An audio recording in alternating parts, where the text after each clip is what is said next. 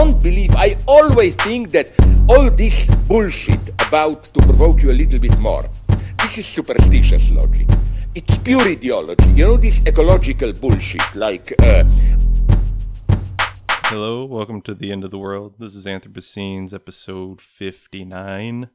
And today we were talking about uh, No Country talk, No Country for Old Men. Been a minute.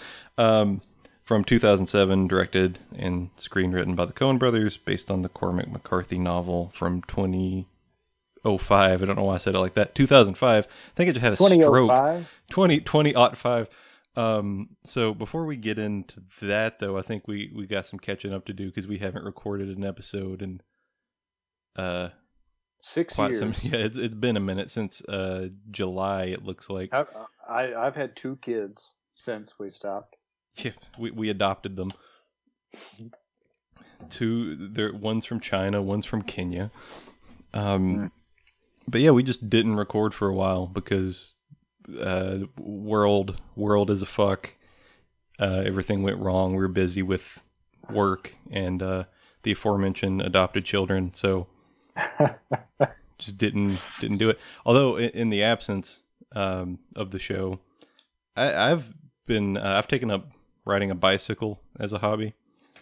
Um, lost like ten pounds. Ridden, cool. ridden like I think today I hit like 280 miles or something like that total, which is like not a lot if you're like an actual cyclist that owns the the skin tight lycra and all that stuff. But for me, it's pretty good.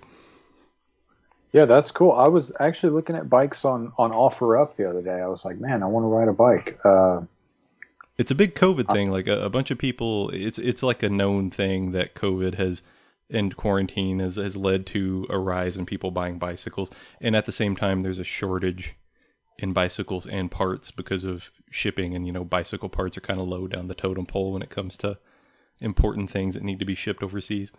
Yeah, I was. I think the the way I, the reason I was thinking about it is there's a new uh, a David Byrne special on uh, HBO called American Utopia, based on that last album he released. And he's a big bike guy. Yeah, and and I was thinking about David Byrne, and I have his uh, uh, book Bicycle Diaries. Actually, I think I bought it at McKay's when when a bunch of us were there um, a year or two ago, or whenever that was. Back in the, back in the good old days. Probably like four years ago. I have no idea. Uh, but I was looking at that book, and you know, it's all about him just riding his bike all over the world. And uh, I was like, God damn, I need a bike, and uh, didn't find one. I guess everyone else had the same idea before me. I would rec- I would say uh, Facebook Marketplace is the place to look. That's where I bought mine. It seems to be like popping off on there, at least in this area. Um, mm. So it, you know, it's like the nicest bike I've ever owned, but it's still not even like that nice of a bike. Yeah. Is there mongoose? yeah, yeah. I, I pop mad willies.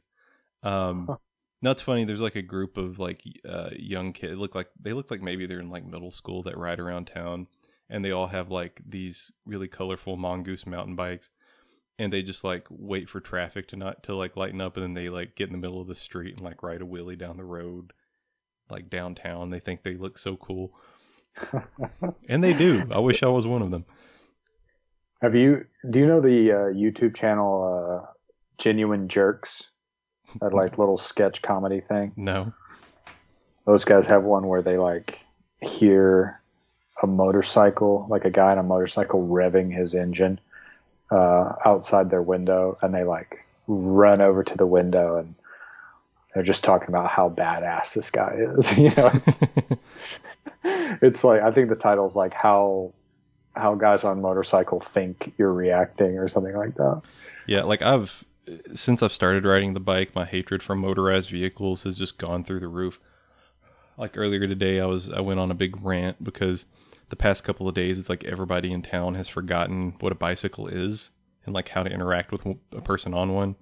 Mm-hmm. So like I'll be in a bike lane and people will come up behind me and just like refuse to pass me, so they're just like creeping on my ass the whole time and it's very like uncomfortable and like cars will back up behind them and I'm like I'm in the bike lane. I literally have no power in this situation. I never do. I'm on a bicycle.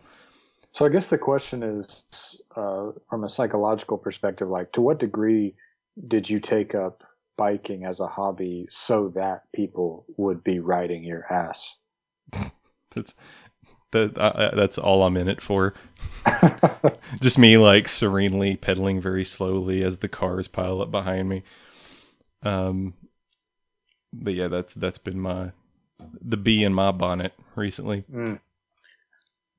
I'm not sure. I've been watching a lot of old movies. I've like stopped watching the news and just like started watching the Criterion channel. I'm just like watching all things pre 1975, um, retreating into the, the past. I just like I like to imagine you're watching like singing singing in the rain just over and over again. Uh, I watched a great movie called Phantom Lady the other night. Um, Phantom, I watched a good one called Possessed with Phantom Joan of Crawford. the Lady. Um, Phantom of the Ladies. Joan Megaplex. Crawford. Yeah, there's I've, I've seen some good ones. I watched uh, Images by Robert Altman from the 70s. They've got like a Criterion has this like special 1970s horror thing going on right now. And I saw uh, that on Instagram or something. Yeah, it's cool. They got like the Texas Chainsaw Massacre and Don't Look Now, and uh, it's cool. Nice. I, I actually I've gone the opposite. I don't think I've watched a movie. I, it's been a few weeks probably since I've like watched a, a movie. Um, been watching a lot of TV shows that aren't great. Um, because like picking shows that me and Lava can agree on. So usually that means I just let her pick because she doesn't like anything I pick. Um, so we've been watching like a lot of sitcoms. We watched all of Schitt's Creek in about a week. Oh yeah, did you, did you finish the last season? Yeah, and it was it was uh I still I've watched half of the last season. I don't know how I haven't finished it. it's uh I I, I liked it, but it, it's not groundbreaking or anything. It's just sort of but it's got some good jokes. It's better than your average sitcom. I, I feel like it's like, you know, it has it has good intentions. It's not, you know, I like the Eugene Levy school of humor, like the Christopher Guest type stuff. So yeah, yeah, yeah. Um, and then like I don't know. Right now, we're the big thing is we're, we're watching. Uh, I think I forget what the actual show is called. It's like World's Most Dangerous Race Eco Challenge Fiji, Oh yeah, yeah, yeah. I've heard of this. Okay. and uh, we're on we're like the end of that, and that's been kind of interesting to look at like the these people coming from around the world to do this endurance race over the course of a week, and they're like dying and all this, but there will be these stops where they like hire a local to help them or like carry a bag or something. And at one point, this team hired this like 14 year old kid who didn't have any shoes on, and he's just like flying up this mountain, and they're like, and they have all their like expensive gear on. Uh, of course, you know they had been like going nonstop for three days or whatever, but it was still Yeah. pretty funny that this kid's just like, "Hurry up, come on!" Uh, well, I've just been reading the shit out of books mostly. I finished the Overstory, which was fantastic. Excellent. We're we're gonna have to do a we can do an episode about that now. Yeah, yeah, for sure. That was like uh, that was the best novel I've read in in maybe all year. Um, I'm just looking back at my bookshelf to see what I've done. I finished that John Berger book, uh, Portraits. I've been like weirdly into art. Uh, I read a book called Nature and Madness by Paul Shepard, which kicked ass. Um, shit. I don't know. That's I, I've like once once COVID hit, my like reading rate just like went through the roof in quarantine. I, I like I'm I'm breaking records uh, here with my reading list. And I wish I I I have trouble focusing. I, I don't know what's up with me, but like I, I have like three books right now that I've read half of. I read like half of Invisible Man after I'd like had just never gotten around to reading it. Um, and then I read I've read like a third of October by China Mieville, which is his book about the Russian Revolution, Mm-hmm. and like rereading a bunch of James Baldwin essays because I'm trying to write a paper, like an article about him. I, I read a bunch of uh, uh, the the Birth of Tragedy the other day by Nietzsche. Oh yeah.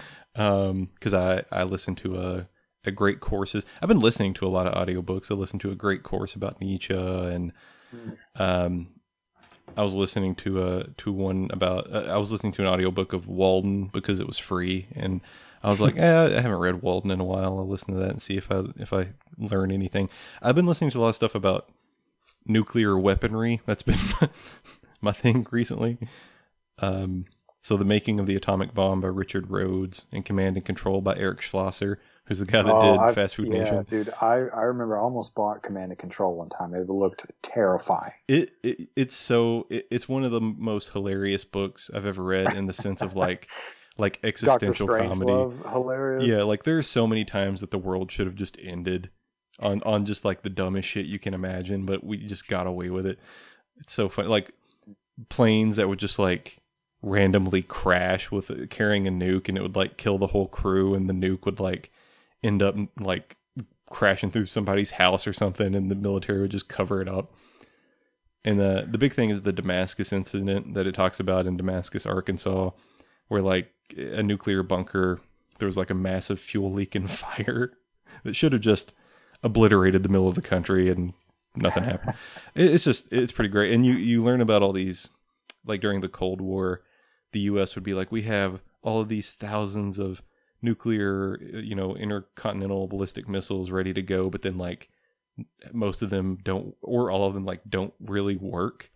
And like the navigation is so poor that there's like a 6% chance they would even hit the target anyway. Hmm. It's pretty great. I I heard a review of that book on NPR, and then I flipped through it at the bookstore one night, and I was like, it, it just scared the shit out of me. I just like didn't even want to read it.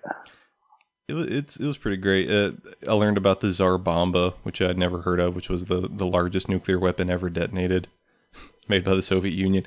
You should look at look into that a little bit if you want to be terrified. People saw the people saw the flash from it like 200 miles away or something crazy like that. Uh, pretty they did it like way up in siberia and just like you know left this giant crater eh, pretty cool um you know mankind was was a mistake but what are you gonna do anyway um that's that's should- what we've been up to. Just uh, watching and reading. here riding my bike trying not to think too hard about anything Yeah. and just being being Uh, on my bike like the whole world's going to shit. I guess I got to go vote to Joe, vote for Joe Biden, even though it's not going to fucking change anything and probably make things worse. Well, let me climb up this hill and then we'll see. Um, Yeah. so, Uh, no country for old Yeah. men. To, No let's cheer up with. an undis- yeah let's let's let's focus on the positive and talk about this terribly disturbing film Yeah, which I, I did rewatch this back when we were originally going to do the episode. I, gave it a rewatch just because I hadn't seen it in uh in a couple years, um, and you know holds up definitely.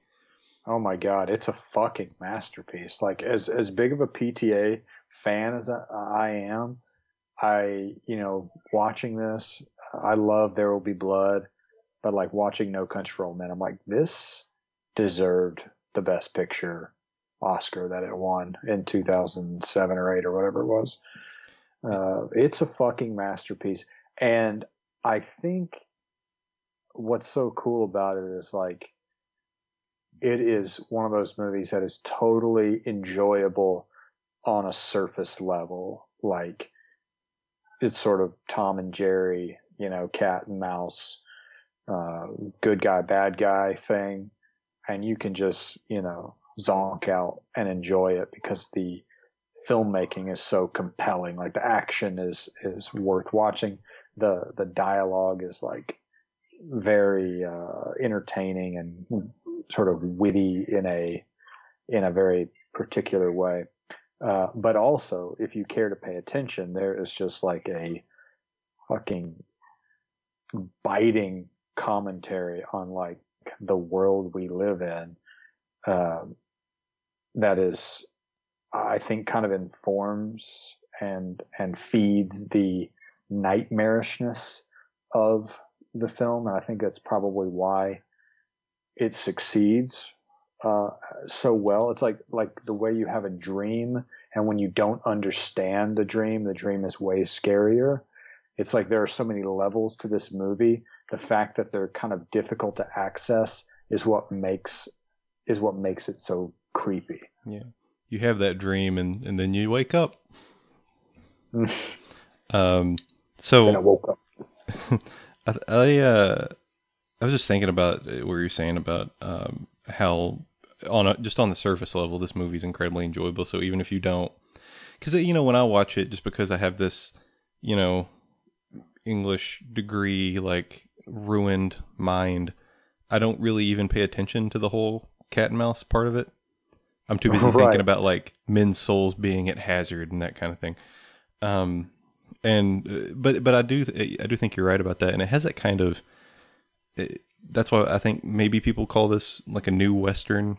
If you think about, it, I mean, new western in the sense of like Unforgiven, or more recently like Hell or High Water, that kind of idea. Or even uh, There Will Be Blood. Yeah, um, of just eh, those classic Western stories of like good versus evil, black hat, white hat sort of stuff, but has this extra element of like the way you should be reading those things. Blood Meridian too, I guess. Um, yeah, so so much of like the the neo western is problematizing the kind of implicit ideology in the old western of good guy, bad guy, black hat, white hat sort of thing. yeah, and then you think about how this movie is set in the '80s, right? Like the early '80s. 1980.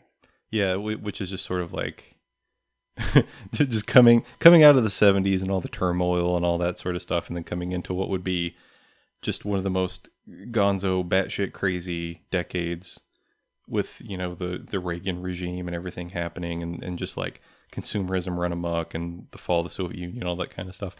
Um and to have this story that's very kind of incredibly localized and very kind of rural being in West Texas where there's like nothing there um, but at the same time that it encapsulates so much of this sort of internationalized insanity is pretty pretty great. Yeah, I I this is this is the stuff I want to talk about because it's so jarring uh, when you realize that this movie is set in 1980, which you realize when uh, goes to the gas station and and there's the famous coin toss scene with the old uh, store owner, and you realize that the coin has been traveling 22 years, you know, since 1958 uh, to get where it is. And so you're like, wait, it's 1980. Um, and because you're in such rural Texas, you it just sort of looks older. Um, and and it's not till till then that you realize, oh, we're in 1980. But even then, you only know that, and you don't really. The movie doesn't really feel like it takes place in the 80s until that extremely abrupt cut to the like skyscraper in in I guess they're in like Dallas or Houston or some big city in Texas. Um, and you're like, oh, this is like for real. You know, this is basically present day. Um, and I think that cut is meant to be very jarring, um, to sort of shake you out of your uh, kind of artificial projection of old timiness onto what is clearly a, a western of some sort. Uh, and to remind you that you're in the world of like skyscrapers and like international capital and and the continuum that is you know uh, drug trafficking and corporate business Yeah.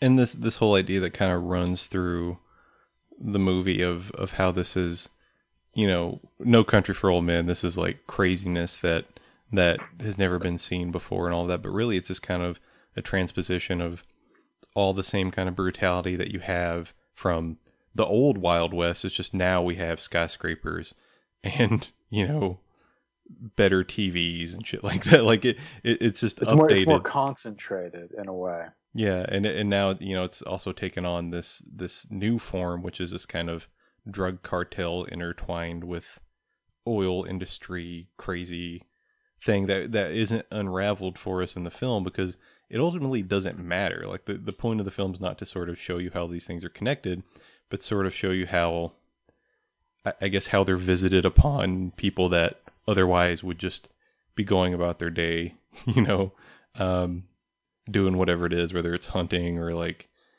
you know, sheriff just trying to have a cup of coffee and crack jokes with his wife and all that sort of stuff. Yeah, so uh, I sent you that article. There's an article called Human Become Coin Neoliberalism, Anthropology, and Human Possibilities in No Country for Old Men by Jonathan Elmore and Rick Elmore from the Cormac McCarthy Journal in 2016. And it's it's an interesting read and it's the only so so I watched this movie, you know, a couple months ago and I had been reading and finally finished uh, Postmodernism by Fredric Jameson. And so I was thinking about his concept of hyperspace and and I watching this movie and that abrupt cut I was just talking about sort of got me thinking about hyperspace in this movie and, and kind of everything hyperspace entails, like the death of the individual, the you know the I think Don DeLillo says the future belongs to crowds, and that's sort of uh, that's sort of the the places of hyperspace is like the place for crowds. Uh, anyway, when I watched it and thought about hyperspace, I realized that this movie takes place in 1980 for very specific reasons because it's sort of the uh, accepted birthday of kind of the neoliberal era.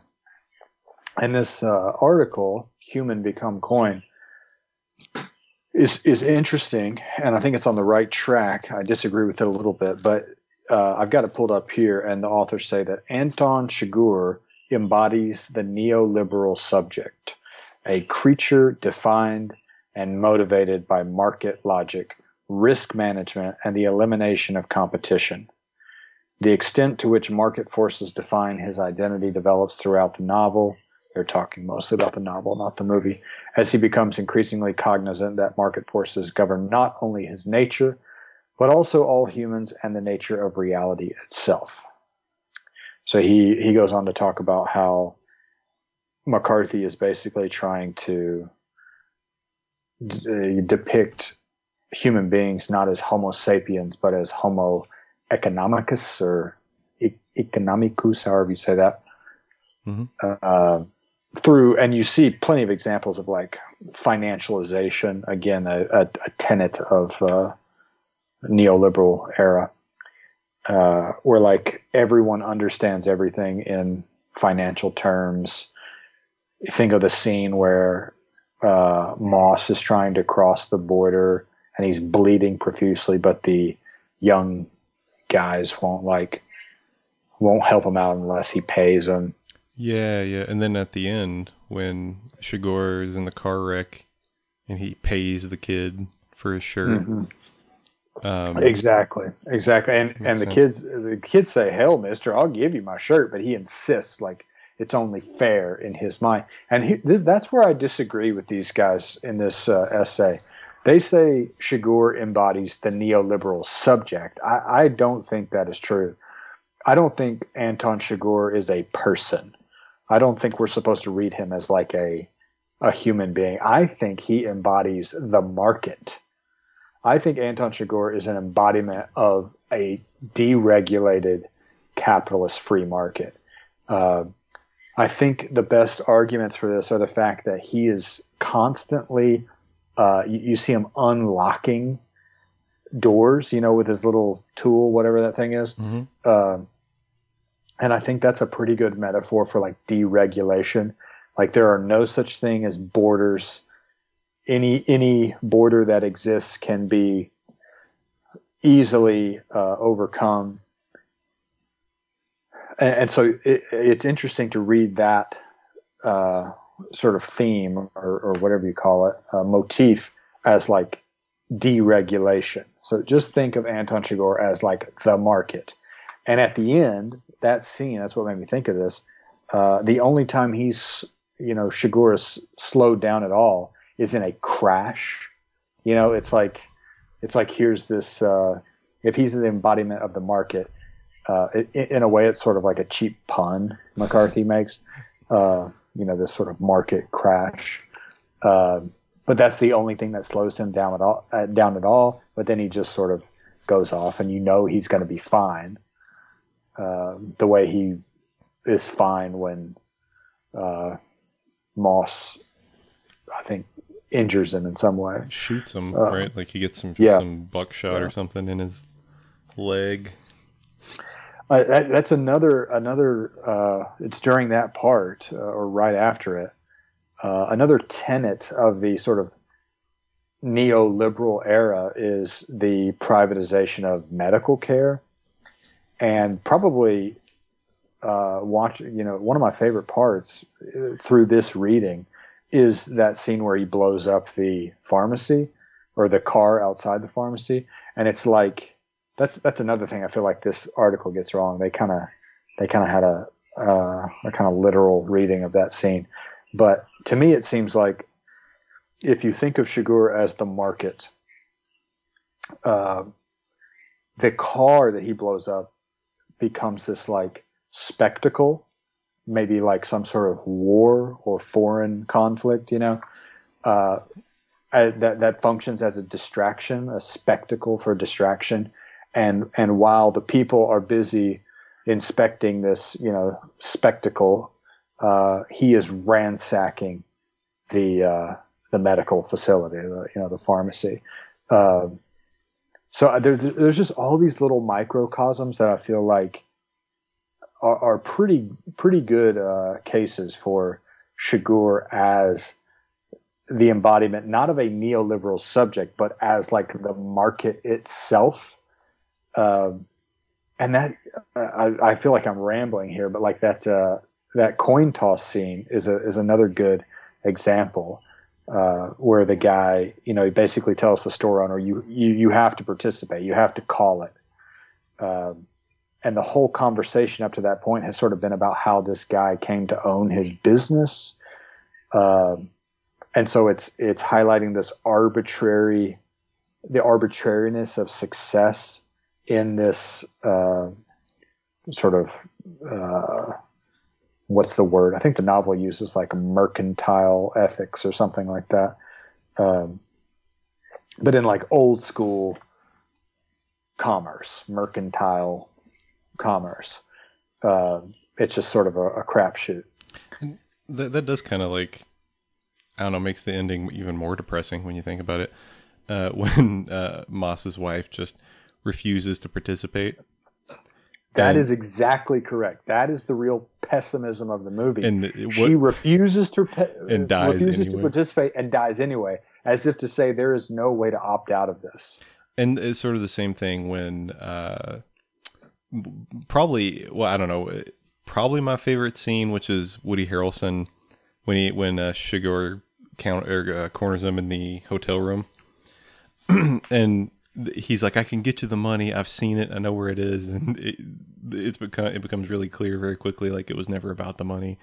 Um that has He that, says, "He says I know something better than that. I know where it's going to be." yeah. And he says, Be "Where's placed at my that?" He says, "Be brought to me and placed at my feet." the the best and that that has a quote uh by Chigurh in that scene that's just like been running through my head for for months now which is uh, if, the, if, the road. if, Yeah, yeah, if yeah, the yeah. rule you follow brought you to this point then of what use was the rule Does he say the rule or the road? I thought it was the rule that that changes. I can't remember. We need to we need to look that up. Uh, but yeah, that's a, that's a great a great part. Uh, I feel in in the sort of reading I've been going off of, I feel like Carson Wells, Woody Harrelson, is like this. Uh, it's like the, he's like this attempt at internal regulation. Uh, and you see you see where that gets you.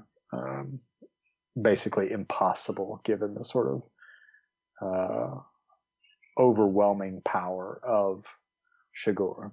yeah it, it is the rule. The rule, Mhm. really? Okay, weird. I, for some reason, I thought you said the road. Um, if the rule you followed led you here, of what use was the rule? yeah Interesting. So I brought you here to, you know, you think you have this, you think you have this internal regulation thing figured out where you're gonna, you know, get the money and and solve the problem and all that. But now, I'm going to blow you away.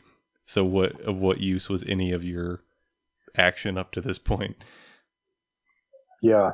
Like why? Like what? What good did your code your code of morals do you? Right, which is sort of that. That's a big, like McCarthy thing. Is that I don't know. He has this thing, this kind of interesting relationship to morality, where you can have a very sort of set in stone morality, but it almost in his novels it almost always kind of comes to nothing or gets blown up in some way. Yeah, and and you see uh, in in No Country for Old Men, you see that any any moral action that Moss takes, which and moral action is is generally you know what the guy in the white hat was supposed to do in the old westerns. Like that's how he succeeded because he was morally superior. But you see in No Country for Old Men that any moral act Moss does is is the problem. And like this, the whole narrative gets uh, put, you know started in motion because he decides he can't live with himself if he is not uh, bringing water to this sort of vulnerable foreign other, you know, uh, embodied by the dying Mexican man in the desert. And so his Moss's need to care for the sick is the thing that puts him in the most danger. Uh, and then at the end, when he dies, you know, he's he's sort of flirting with this woman right before he dies, and so you see any sort of human, uh, any sort of moral human action is uh, is how you get in trouble in in the system that he lives in. Yeah. Um, I just I just love that scene when he he wakes up and he's just like staring at the ceiling. He's just like, okay, and you sort of get that. It, it's that same kind of thing I have at least once a day where you know something's just going to be like the most annoying crock of shit that you can imagine, but you got to do it anyway, and you're just like, okay, let's see where this yeah, leads like me. it's like he's wrestling with his, you know, with the devil on his shoulder or whatever, or the his conscience. And uh, you know, I just reread that. Uh, I think you sent me that article that uh, McCarthy wrote about the unconscious. It's called Kekulé's problem, I think, Mhm. um, which is super interesting. But he basically makes the argument that like there is this moral component to the unconscious, and how it, it, it basically says it's hard to deny if you study the unconscious long enough that that it seems to be this weirdly sort of Socratic uh, sort of cryptic moral teacher. Um, and that's why, you know, you have these weird dreams that are, that are delivered in totally visual, uh, you know, it's all like, uh, like an image language. That's his, the main point of the article. It's like he's talking about pre language and, and how language was developed, uh, out of the unconscious. But, uh, yeah, you have these, you know, weird dreams that are that will recur in different images over and over and over until you until you become aware of like what they're trying to tell you. And so that's how he makes the argument like the fact that they that your dreams and your unconscious have something to teach you is very strange from a, like a Darwinian standpoint. Uh, you know, unless unless they're dreams about like how to build a fire and stay safe, it doesn't really make any sense from a Darwinian perspective. Yeah, I, I it kind of makes me think of uh, I mean all these because this is really it's easy to watch this movie if you haven't like read the novel or, or thought about it too much and come away from it thinking that this is kind of Llewellyn's story, right? But really, if Yeah. you've read the novel, it's kind of Ed Tom Bell's story.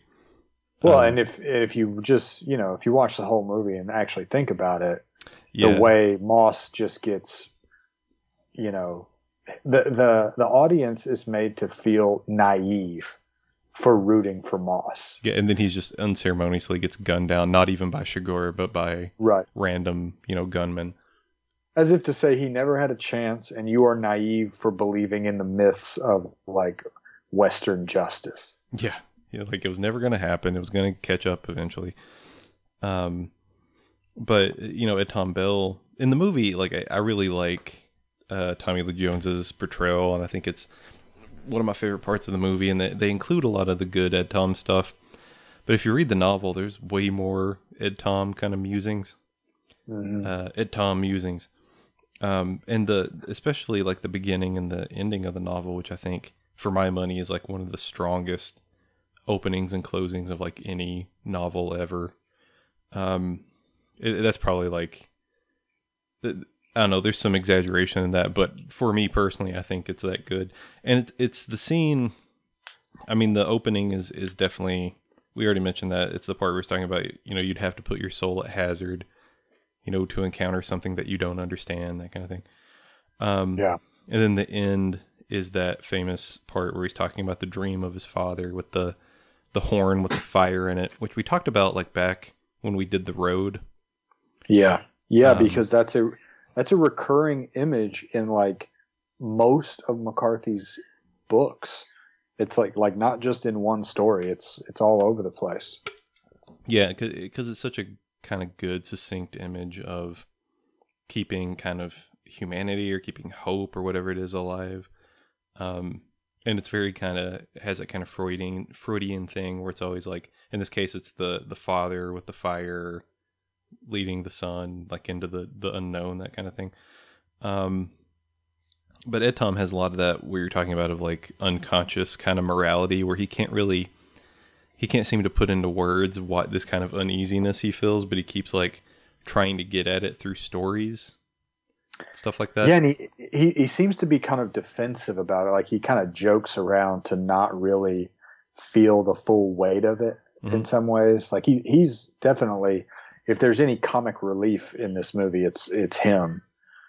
Um, Yeah. he's just you know sort of clever and and and has these little you know like old man quips. Um, Wh- What is it he says when they they get to Llewellyn's trailer and they realize that they like just missed Chigurh? He's like, well, don't that just? I don't know. He has some like old manism that he. He's like, well, don't that just burn my but- ass? But that's not what he says. But well, the young like guy that. is like, oh, oh, sheriff, he was just here. oh, that is aggravating. yeah. Um. So yeah, that. Um.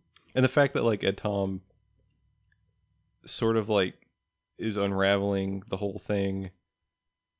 It's sort of piece by piece while everyone else kind of doesn't know what's going on, but then at the end it kind of that great scene where um he's deciding you know they the way the Coen shoot it make it kind of more dramatic where he's trying to to decide whether or not to like go into this hotel room you know at the end and Yeah, it's yeah, like yeah. you get the shot that sort of shows Chigurh like hiding in there but we're kind of left thinking about whether or not that's actually the case that kind of thing Mhm. um, but at the end of the novel, before it gets to that part about the the father, the dream about his his father, he has this cool part where I don't know if you remember this, but he's talking about the uh, stone water basin, where there was a house that had this like hand carved stone water basin behind it, and he I was don't. he's talking about the guy who carved it. So uh, let me just get to the specific part. It said um said I read a little history of it since and I ain't sure it ever had one. Sorry. But this man had sat down with a hammer and chisel and carved out a stone water trough to last ten thousand years. Why was that? Why was it that he had faith in? Or what was it that he had faith in? It wasn't that nothing would change, which is what you might think, I suppose. He had to know better than that. I've thought about it a good deal. I thought about it after I left there with that house blown to pieces. I'm going to say that water trough is there yet. It would have took something to move it, I can tell you that. So I think about him sitting there with his hammer and his chisel, maybe just an hour or two after supper. I don't know. And I have to say that the only thing I can think is that there was some sort of promise in his heart. And I don't have no intentions of carving a stone water trough, but I would like to be able to make that kind of promise. I think that's what I would like most of all. And just the trying to put into words kind of what he's feeling about about this of like he wishes Yeah. he could have this kind of eternal hope of like putting that much of himself into something that may be there in 10 right years, and and years the, the idea that what you do in your life matters for future generations and that some new iteration of life is not going to come along and absolutely obliterate the meaning of your own life. Yeah. Uh, which is you know that's what's happening in this movie is that uh, and, and and in the book too where it, you know that you keep ta- uh, we keep talking about this new kind of thing. And and that's what this article I read is like uh, the title no country for old men is like really means no country for the old type of man. Yeah. Like homo, homo sapiens uh, is gone um, yeah because and- it, comes from the second and, coming and the, the the like I was saying earlier, the the attributes of Homo sapiens of like moral uh, duty to fellow human beings is actually sort of uh, anathema. Is that the right word to say? Like it's it's exactly opposite and against uh, the logic of this new type of world, this Homo uh, economicus. Um, yeah, it's just it. I like this story the m- more every time I think about it. It's it's you know masterfully crafted, but uh, and this is kind of the most obvious thing to point out. But you know the the title coming from the Second Coming by William Butler Yeats, Yeah, um, and you know that entire poem is about you know the Second Coming, this this enormous change that you know nothing will ever be the same afterward, um, and you know this this idea that like you're saying, it, it's not that it's no country for old men in the sense that Ed Tom is old and out of touch, but it's no country for men who sort of view reality and the value of life and the meaning of life in a certain kind of way. Like that's that's no longer applicable to or applicable to what's going on, you know, in the world around you. Like that, it's Right. it's become so different that you know you you don't have to put your soul at hazard because it's going to be at hazard by default. and and that's that's the sort of point I wanted to make in talking about Jameson's notion of hyperspace. I feel like that hyperspace is like this concretization of of what we're talking about right now. That sort of psychological transition, that psychological change. Hyperspace is sort of this like geographical or just like external environmental uh, uh, embodiment of that inner change. And I also think that the uh, focus on drugs in this movie has to do with that. Uh, I, it made me think about the term altered states. Um, you know, you know, which means like a, a, a, a state of mind you're in when you're on drugs. But it, it made me think like the world is in this altered state due to all these sort of neoliberal fucking forces we're talking about. And and so the the demand for drugs increases you know directly proportionate to the altered state of the world. So like the inner altered states are directly proportional to the uh, external altered state of the world. Um, anyway, that's just a, like a little detail I was thinking about. No, yeah, that makes sense. Um, I don't know. It's just you know, great, great movie, and I, I, I kind of want to talk about Chigurh a little bit more because McCarthy is really good, better than almost all everybody else at creating these kind of larger than life, kind of too bad for hell kind of antagonists. So you have like the Judge in Blood Meridian and like Lester Ballard way back in Child of God, and then we have Anton Chigurh in in this. Um, and uh, what I really appreciate, and we've talked about this a little bit already, is that he creates these kind of otherworldly, highly symbolic antagonists, and I think that's that's why what they tend to do in his novels uh, is so shocking is because like you're saying we're trying to to read to kind of scan the movie with Chigurh being a, a real life flesh and blood human being walking around, right? Which Yeah. he is like in on the screen and in in text and all that, but what he represents is so much more kind of like sinister and and unhuman and inhuman and, And- and anti-human. uh, that, excuse me. That i feel like the, the the essential point there is that the what makes things scary in movies is sort of how effectively the filmmakers in the, how, how effectively the filmmakers code the the true like the real fear in some sort of imaginative fictional fear and it's exactly like a dream. I know we've talked on the podcast before about movies as like cultural dreams, Mhm. but like, so for instance, I recently remembered a, uh, a scary dream I had when I was a kid. And the dream was I was riding my bike uh, in my neighborhood and I got to sort of the end of the neighborhood and there's this uh, field across the road from from where sort of the cutoff of my neighborhood was when I was a kid. And I remember in the dream feeling just utterly terrified about that field and and thinking it was like I- like I should not go in that field because it is like in some way something out there in the field wanted to hurt me. Uh, it's sort of you know not very distinct anymore but i i for whatever reason remember that dream. And i was thinking about that dream and how from you know now i'm 34 i probably had that dream when i was like 6 and now when i think about it i realize like oh i was you know the real fear that that dream embodies is the fear of like going beyond home because when you're a little kid you only sort of know your family and and your neighborhood is this sort of like safe haven at least you know it was where where I grew up. And and so the real fear is is about breaching that sort of barrier. And it's really a mental or psychological barrier in my mind. It's not really about uh, the field, you know, across across the road.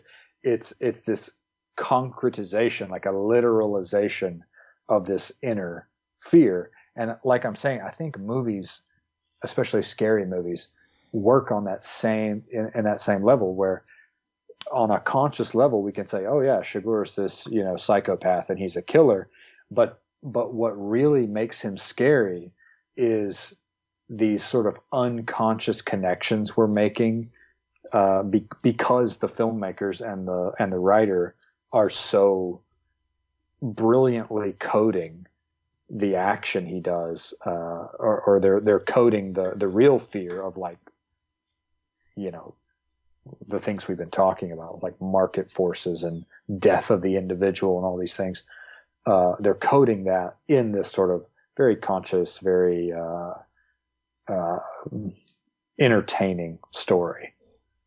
Yeah, and I think a big part of what makes Chigurh so kind of uh, what codes him as so being so scary is that he's so kind of I don't know, like run of the mill, right? He he's got his weird like leave it to Beaver haircut and all that sort of stuff. and the so thinking about this movie kind of got in my head entangled with this other thing I was thinking about, which was the this idea of uh, submission and compliance. And this came up because uh, I was listening to some podcast. Can't even remember what it was, but they were talking about people that that refuse to wear a mask still, and how you'll hear people talk about how that you know they refuse to to comply, and if you wear a mask, it's just submission. And there, I heard a can't remember the lady's name. It's some lady who I think has been on the View before. Uh, I really should do more research, but she was saying that like seeing her kid go into school and all the kids in the school wearing masks that it was it was just them submitting and that it's really disheartening and scary to see young people submitting to authority so easily and all that, you know, as if they're all marching off to the Third Reich or something. And uh, a big part, without getting into that whole like debate in the real world, um, that that made me think of this idea that you know that that's such a stupid idea because we submit and comply to so many things on a daily basis that we don't even Yeah. notice. Um, Right. And this is just like the most obvious example. Yeah. Uh, Yeah. but, you know, and, you and wear a it's not even, it's not even, you have to ask the, the problem, the real problem is, is political because they feel like they're submitting to fucking Nancy Pelosi. Yeah. That's the thing. If it were their person telling them to wear a mask, they wouldn't feel that at all. They would feel like they were doing their patriotic duty. You know, uh, that, that's such bullshit. Um, Yeah. And here, here's the big problem with that. I've been thinking about this lately. They, people posit this like fucking global conspiracy theory with masks. Let's just imagine that that's, that, that it's possible that the Democrats apparently have the pull, international pull, to organize and implement a, a an international conspiracy where uh, like most of the population of the planet is going to wear masks. Or they have the, they have the pull to organize and implement a conspiracy of any kind they've got that access. Why the fuck would if if they have that power why the fuck would they do it in this way? Like why would it be about wearing masks? Like if they have that power and they want to use it for nefarious purposes why not do something actually nefarious? There's nothing nefarious about asking people to wear a mask. Uh, and and if and if you want to sort of engender this submission in people there's a thousand better ways to do that than asking them to wear a medical mask it it just uh, it's fucking ridiculous and i'm sick of how uh, how much airtime ridiculous people are getting in like mainstream media Yes. Um, yes. Well put. oh But uh, what? So that you know that got me thinking about um, no country, and that a big part of of Chigurh's sort of scariness is that he he sort of forces people to comply with what he's sort of asking of them. Um, and that they think they're doing so is like the correct response. So I'm thinking about the the first per well, I guess not the first person he kills because that's the the sheriff's deputy or whatever, but the uh, the guy that he pulls over in the cop car, and because the guy thinks that he's a cop, he's like, oh, it's a new kind of you know breathalyzer test or whatever, and then he kills him with the the cow gun, right? yeah um and and how like what a fucking horrible way to die that you've just sort of been completely subsumed within compliance to this authority that you think exists but really it's Anton Chigurh and he's going to puncture your brain and kill you um, well and it's it's it's compliance at the hands of confusion yeah like it's so weird that the guy doesn't even know to rebel against it. You know? yeah the same and the same with the the big coin flip scene in the gas station Yeah. which you know it doesn't matter because like if it comes up you know against the guy he's probably going to kill him anyway but but the guy doesn't know you know it's that whole thing of like i gotta know what i'm what i'm you know set to lose What I stand to lose. Yeah. Yeah. Yeah.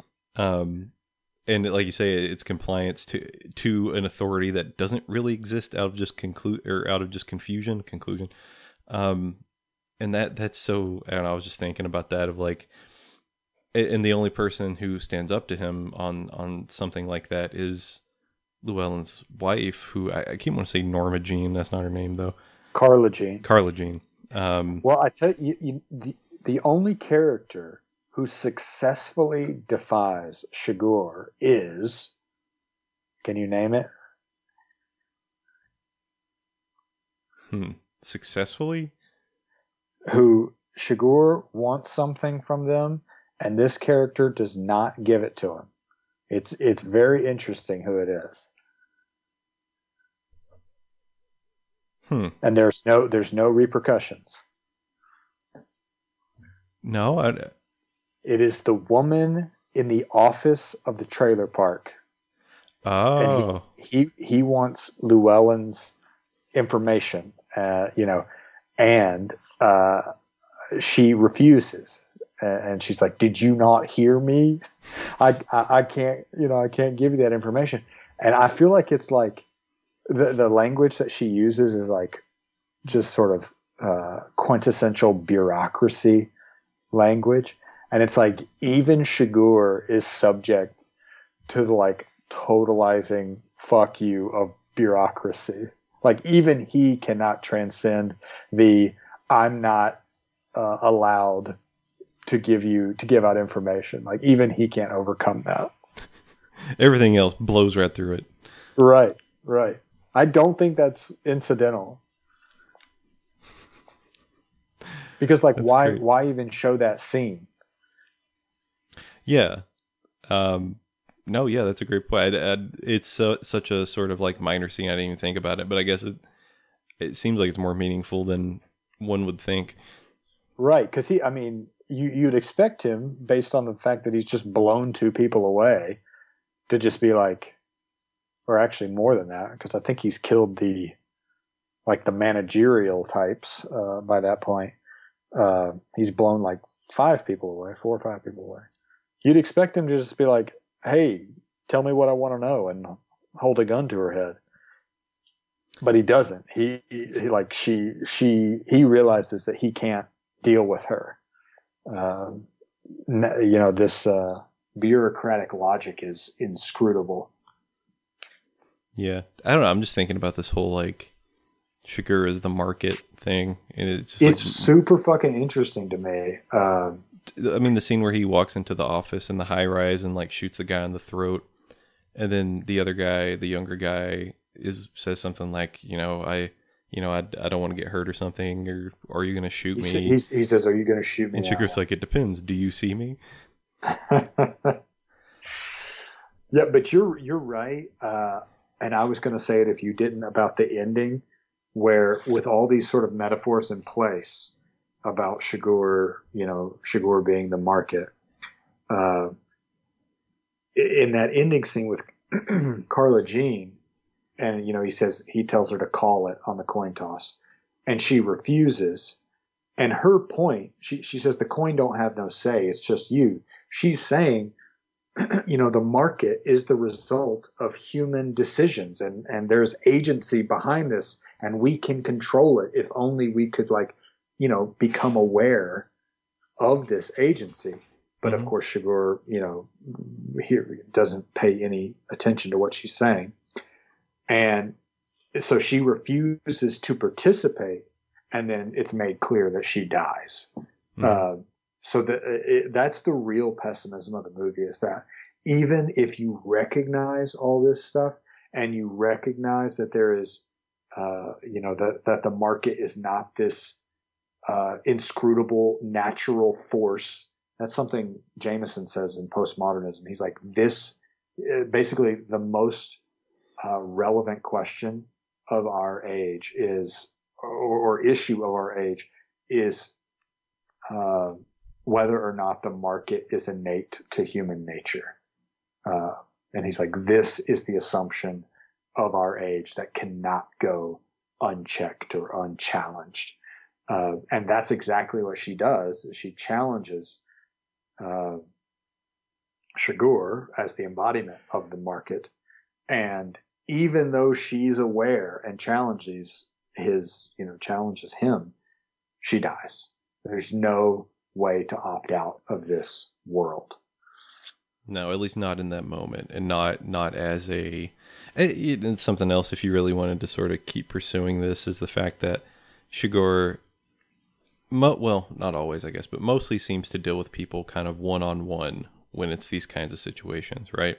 So this mm-hmm. idea that the individual alone cannot stand up to these, you know, market forces, right? It's going to take, you know, a, a group of people, which the only kind of makes me think about the scene where he kills all the cartel guys in the hotel room. Um, but in the sense when he's like playing these sorts of these head games, um, it's always sort of alone at the gas station, alone with with Carla Jean, uh, alone with uh, I forgot Carson- with Carson, Carson yeah. Um, and the individual alone, you know, no real power to stand up against it. Yeah, yeah, that's a good point. Um, and and we're conditioned, you know, like we were saying earlier about Moss. Moss is a sort of old school individualistic John Wayne cowboy hero, and we are conditioned to think that that archetypal character, uh, as Carla Jean says, can take all comers. Uh, you know, can deal with any level of evil, and then we're slapped across the face with reality when when he dies off camera. And you know the thinking back to the scene of Ed Tom deciding whether or not to go into the hotel room near the end. Um, it's funny. That's like Ed Tom realizing he's not, you know, he's one one man, one old sheriff. He's not going to stand up against these forces. So what does he do? He retires. he, he he takes his pension, removes himself from the system, and just hangs around the house. Yeah, and that I love that scene. I think it's his cousin that he goes to visit, Ellis. The old guy. Yeah, uh, that's that's a great scene where he basically sort of. I, I feel like Ellis becomes kind of McCarthy's mouthpiece, you know, for the for the kind of conclusion of the theme of the movie, which is uh, the world ain't waiting on you. He says this, this country's hard on people. Uh, what you got ain't nothing new. Uh, it ain't all waiting on you. That's vanity. So something like that. Uh, and it's, it, I think it's in a way it sort of contrasts that uh, and problematizes the the all too easy discussion that uh, Ed Tom has with the other sheriff from El Paso, the the sort of big guy that he sits down with at the diner, the Mhm. guy who says "God, goddamn beyond everything." It's beyond everything, Ed Tom. I love that line. Uh, but they're you know they're they're just sort of uh, on uh, on their default mode, not really thinking. They're just like you know all the crazy kids with their green hair. Yeah. Um, Yeah. And then and then Ellis, you know, sort of says this this is nothing new. This is everything that was uh, everything that is has come before, whatever it says in Ecclesiastes. Yeah. Uh, Nothing new under the sun, Ed Tom. And then he he literally says that's vanity. Uh, Yeah, that's a good point. yeah. Um. anyway, uh, I fucking love this movie. Uh, Like I love it more now that we're talking about it. It's great. It really it, just makes you think about how ridiculous 2007 was from a film standpoint, where you had this and uh, There Will Be Blood. Yeah, and it's it's very cool. Uh, it's almost like a volcano Dante's Peak, Armageddon Deep Impact thing. It's exactly like Where- that. yeah.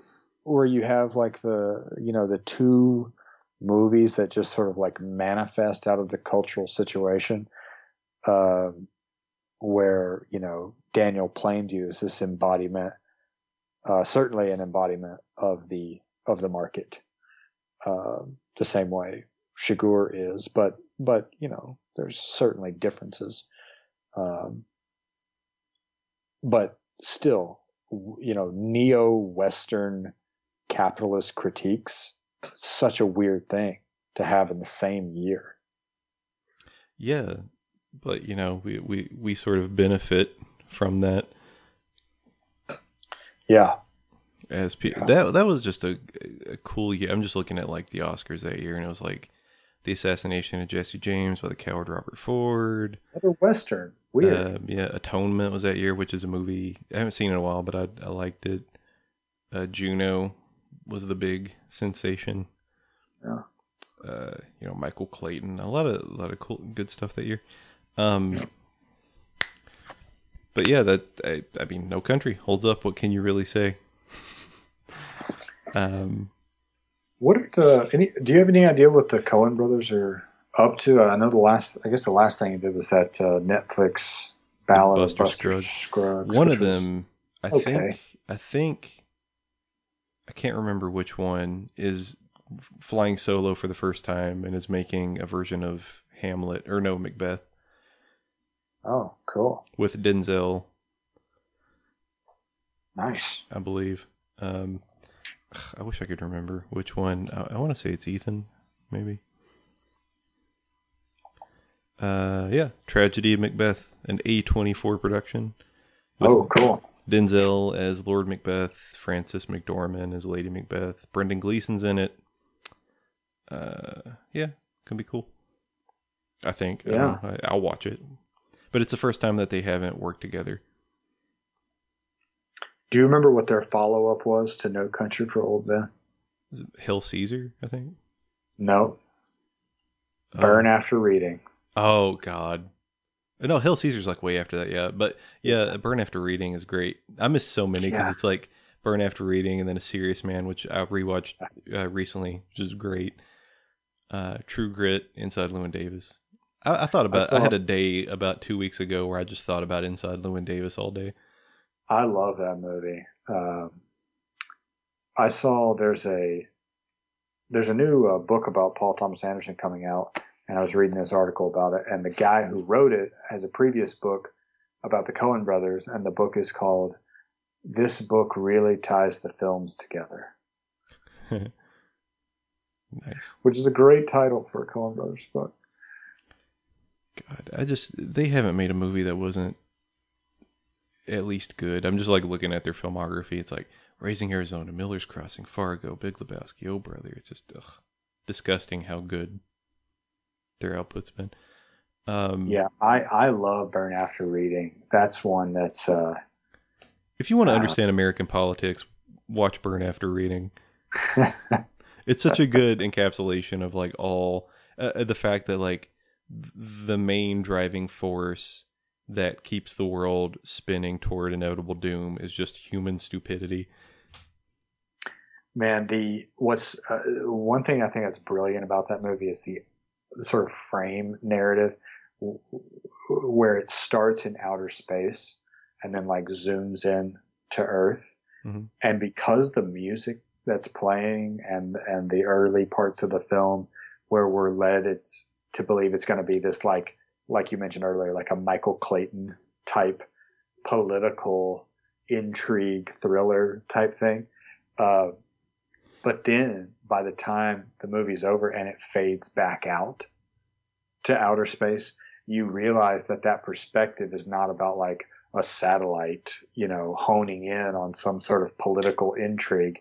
It's actually about how we are all these tiny, small animals with no clue, you know, about what's going on in the world, uh, all just trapped in our own little subjective experiences with no outlet and no understanding of of, rea- of reality. That's- uh, that's and, and any anything you think that is going to have meaning in that movie is is revealed to be just totally banal, ridiculous, perverted, like the the, The- bike. Oh yeah, that, that he's making. You think he's building a bomb or something, but he's building It's a a dildo sex bike. machine. Yeah, that I just love the at the end. J.K. Simmons' character is like, "Well, I guess we did it. Fuck if I know what we did." Yeah, just kind of sums up life. but it's it's it's interesting how the perspective is you know you know like the the the tone of these of no country for old men and burn after reading are completely different but somehow the Coen brothers are that unique where somehow both movies make sense from them because Yeah. they're in ways they're like equally bleak uh, they both sort of posit no escape from from human limitations uh, it's uh they are just such a such a strange God, uh, in, in presence. the scene, I think we've probably talked about this before, but the scene where George Clooney shoots Brad Pitt. I think it was his character's name? Chip or something. I can't remember. Um, yeah, but when he's in the closet. yeah, and he and he just like smiles, like trying not to scare him, and then he blows his brain. Like that scene. That's one of those few scenes where it was so unexpected. It scared the shit out of me when it happened. I like jumped out of my seat. I was like, Whoa. Um, but yeah, that yeah that that's I, that as a follow up is is very interesting. Yeah. Um, Chad is his name. Chad, there you go. He thinks it's a Schwinn. he thinks it's a Schwinn. Um, Fucking great but yeah, I guess we're done. I don't. What are we doing next week? We didn't even talk about Uh, uh, Osborne Cox. uh, you- the security of your shit. We have your shit. uh, let's do something scary for Halloween. Right. Um, my suggestion is a James Wan double feature of The Conjuring and The Conjuring 2. Uh, okay. but I'm not, you know, I'm not married to that idea. No, I mean uh, I could do that. Like I said, I haven't I haven't seen either of those. I, I've seen a couple of his movies, but not those ones. I know they're very Oh. popular. I want to say at least one or two of them are on HBO. Do you happen to have a HBO app? Yeah, man. Come on now. Come on. Yeah, Who, who you think bro. you're talking to? Come on. Um, I, I think it's on there. yeah. So yeah, we can do that. So Conjuring one and two. I, I, are we gonna have things to say about them? Yeah, I Okay. I, uh, I didn't just randomly pick those. I think those movies are a good way to talk about how horror films kind of we, we sort of talked about it a little bit tonight. Uh, how horror films become like uh, we talked about cultural dreams, like cultural nightmares, and how there's always like a real fear kind of informing the imaginative fear in these movies. Mhm. And uh, so I think if we watch these with an eye for like, okay, what's what's actually happening in the culture that these movies are referring to, uh, I think it'll lead to some decent discussions. Okay. I'm sold then. So Conjuring 1 and 2 for next week. Um yeah, I guess that's it. Cool. We'll see you guys in six months.